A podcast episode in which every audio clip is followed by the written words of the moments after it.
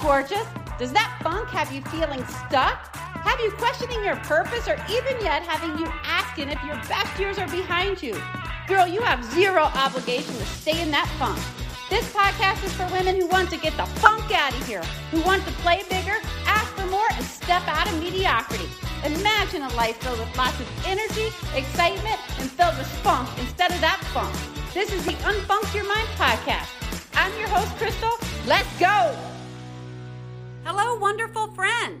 Whether you're into Halloween or simply celebrating another Tuesday, I've got an episode that promises to spark your inspiration and drive. It's all about making those incremental changes to get you out of that funk, pad your cash register drawer with valuable deposits, and take notice of your own theft. So let's dive in. I read an interesting article about the first cash register. It came about in the 1870s because saloon owner James Ritty, he became suspect of his bartenders taking money from his business. His business was booming, yet he wasn't seeing any profits. And back in the day, there wasn't any equipment like there is today to track revenues and expenses. They relied on manual books being kept, which were not reliable for a number of reasons. Maybe because of just laziness, negligence, dishonesty, or just sheer incompetence. And temptation to pocket the money was overwhelming since cash was usually in open boxes and sometimes just kept in the employees' pockets until the end of the work shift. Skipping over some of the details, Mr. Ritty, along with his brother, would later invent the first cash register to try and mitigate this theft. It took three tries to come up with something. Eventually, there was an audit tape. Remember that reel of white paper that we also saw in those big calculators back in the day? Anyway, this tape was locked within the cash register machine. It would require the owner or the accounting person to come unlock it, take out the tape, and they could use it to compare totals with the cash collected at the end of the day. This invention was revolutionary as for its time and is still being upgraded in our present day. Ultimately, the problem Ritty identified was theft, and his solution was this cash register. That would keep people honest, so to speak, and account for his profit and losses. Do you ever run an audit tape on yourself to make sure you are keeping yourself honest? To identify your theft? Like the scale calls out your weight and even calls out your body fat. Who invented that, by the way? No, just kidding. Anyways, this audit tape calls out your theft. Wait, you are a thief? You steal? Yep, we all do. Recall the time you would steal quality time from your partner because you needed to stay at work a little longer? Or remember the vacation fund you had to steal from to pay for your kid's sports tournament one weekend? Or what about stealing from your sleep when you drink that last glass of wine? Or stealing from enjoying a hot dinner because you needed to prepare your kids' plate first? You get it, right? You do a lot of useless stuff that ultimately steal from your time, your energy, growth toward your future self, and your dreams. I bet if your energy was a business and you ran an audit tape on it, it would reflect a net loss because you're always stealing from the area you want to be immersed in and giving it away to other things that are not even on your list of priorities. Think about your own personal cash register, and instead of ringing up everyone's purchases, you bring up everything you did in a week, a day, a year. Now, just like in the early times, when the manager or owner would go unlock that secured compartment and collect that audit tape out of the register, Imagine you're opening up your locked compartment and analyzing your own audit tape. How much time each day, each week, each year are you committing to activities that are serving you, that are contributing towards your growth? I have done this little audit on myself. It's great to do when you're in a funk, and it's even great when you're not because it brings attention or makes transparent those things that might have otherwise been overlooked. I came up with roughly two hours a day worth of activities that were not going to turn me into the woman that I'm aiming to become. Now, looking at some of the activities daily would perhaps give off the impression that I am productive or I was on top of my chores, my task list. It might look like I had my stuff together. For instance, if you looked at a day, it would show you that I picked up the house. I took the dog for an hour walk, fixed one type of spaghetti for my husband and another type for my kids. And then there are other things that are not so productive, like watched Housewives for an hour or spoke to a friend and talked about someone else's problems like they were my own. Now, when you review your own audit tape, look at it from the lens of your future self. Are these things helping you or serving you? Will they get you to the aspiration zone towards fulfilling your dreams? Now, my current self and my future self loves rap music. When I reviewed these things that were not serving me, I heard my future self singing the words to Snoop Dogg Drop it like it's hot, drop it like it's hot. And if you see me doing a little hip gyration or a little pump of my arm while reading my audit tape, it's a clear signal that I've identified an activity no longer serving me. This song has entered and I'm in agreement with my future self. Drop it like it's hot. Drop it like it's hot. There are some things in my list that may seem productive, like I mentioned before, like picking up the house, but doing it every day in my case is not serving me. It's not productive and it's taking away from time I can use to immerse myself in something that serves me. In this instance, it's a wake up call. It's calling me out that I need to hold others accountable too instead of just doing it and enabling the problem. Everybody in my household is capable of picking up after themselves, except the dog. And walking the dog for an hour can probably be changed to 45 minutes. And there are some things that just can wait, right?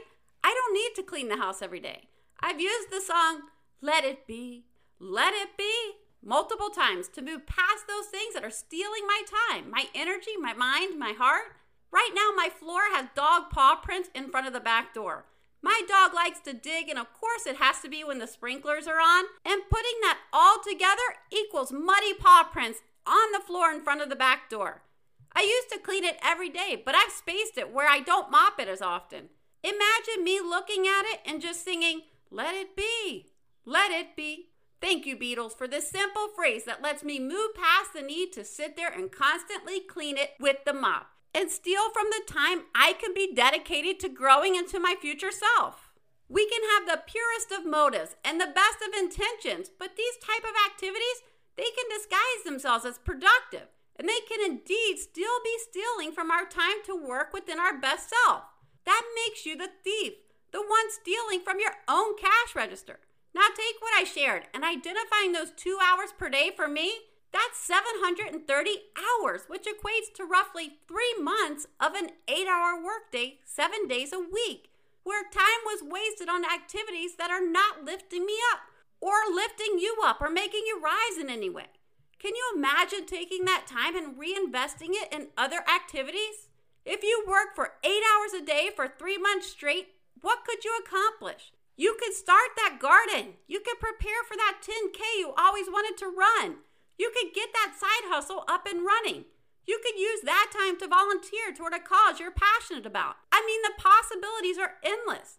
I have a friend who loved fly fishing. They worked in a fly fishing store fly shop that sold apparel, poles, flies, hats, and all the things fly fishing.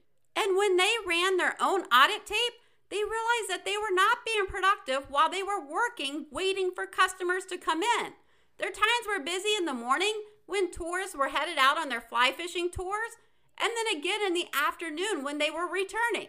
The store would also have customers drop in randomly to purchase a few flies, but there was significant downtime during their work hours. While what they were doing seemed productive because they were at work and getting paid, just sitting there waiting for the customers and for time to tick by wasn't serving the person they wanted to become, which was a fly fishing guide. Sitting there idle was indeed stealing from their opportunity to learn and grow. So instead of sitting around, they started studying their creeks, rivers, started to learn flows and which was best for fish, started to learn which flies worked best in which conditions and which environment. While this reinvestment of time didn't pay off right away, it did ultimately pay off when a guide left. This person was able to fill in the vacant position and jump right in. Now they own their own fly fishing business in two states. Now it's true you may not be able to eliminate all your idle time, or perhaps you don't even want to. Maybe watching Housewives is your moment to chill. You want to hold on to that. Makes sense to me. Sometimes you want that mindless activity that requires little to no brain power. Schedule the time. Just like you limit your kids' screen time, limit your veg time, your chill out time. However, it's important that you make the choice how much time you waste. You are being intentional about it. It's your choice to use an hour to do nothing, to chill out, to relax. Because you know that if you take the whole bag of chips to the couch, if you're like me, you're just to eat the whole bag. Be intentional about what you're choosing to do. Give yourself an allotment of time to veg, chill out, keeps you accountable. It also reaffirms to your future self that you're in charge and that despite needing some veg time, she is still a priority. The allotted time also reduces that temptation to binge watch television or scroll social media or insert whatever your audit tape shows. And it can actually establish more meaningful conversation when you establish a limit on the number or times you text in group chats back and forth with friends you will likely be more inclined to talk about things that elevate you instead of gossiping about things that won't matter next week or probably won't matter tomorrow because you have limited text you've allotted yourself. That tape from the cash register is just a great way to call yourself out. Just like it would call out or make more transparent employee theft. It can catch you stealing and ringing in transactions or activities that just don't matter. I used to go over to my grandparents' house every day after school. I used to talk about something every day, and my rambling eventually led to my grandpa, man of very few words, from asking me, Will it matter in 20 years? Nope. The answer was no. So he would shoo me away to go outside and play, basically to stop talking. But as I grew older, I often even ask myself now, Will this matter in five years? Is what you're bringing up and depositing into your cash register, will that matter in five years, in 20 years? When you can answer yes, then keep bringing that into your cash register. And you keep bringing up those type of transactions, you will eventually find that your cash register becomes full, full of all the small transactions and deposits you made. In your journey, you will need to pull from your register, but use those instances to reinvest in another activity that will add another transaction to your audit tape, and now you have multiple deposits coming in. Eventually, your audit tape will be evidence of every one of your deposits. When you keep stealing from it, or heck, even if you're keeping everything the same, even though some things are no longer serving you, your drawer will be empty. My hunch is that when it turns up empty, you will be shocked, wondering where it all went to and going back through your audit tape to account for all the products you ring in versus the deposit. But just like the FTX crypto auditor discovered where those funds eventually went to, it doesn't put the deposits back into the drawer. It's your choice to ring up all your transactions and audit your register tape. It's your cash register. It's your life. It's your business. But it's your choices that will or will not bring you closer to the woman you want to become. What's your register tape revealing? Is it filled with activities that are propelling you closer to the woman you aspire to become? Or is it indicating areas that need a change? Your own personal growth is your cue for transformation from funk to fabulous. Remember, the cash register was invented as a solution to a problem.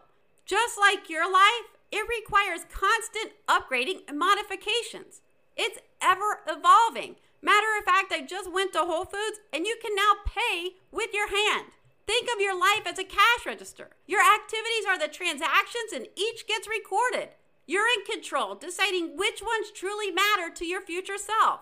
As you hear the cha-ching of every meaningful deposit, watch them multiply and drive you towards the woman you want to become. Let's charge ahead, ladies. Let's go. Hey, ladies, my mom is not a doctor, and she is not a psychologist. She is an expert mom. This podcast is for motivational purposes only. Before you go, Superwoman, I'd love it if you took a little action for me. Like, subscribe to my podcast and leave a review. Also, share the episode with a friend. And as a thank you, hit up my website, unfunkyourmind.com. That's right, unfunkyourmind.com to grab free journal prompts. Okay, ladies, now is the time to go unfunk your mind. Play bigger and ask for more. Open the door to possibility and cancel playing small. So get up and go.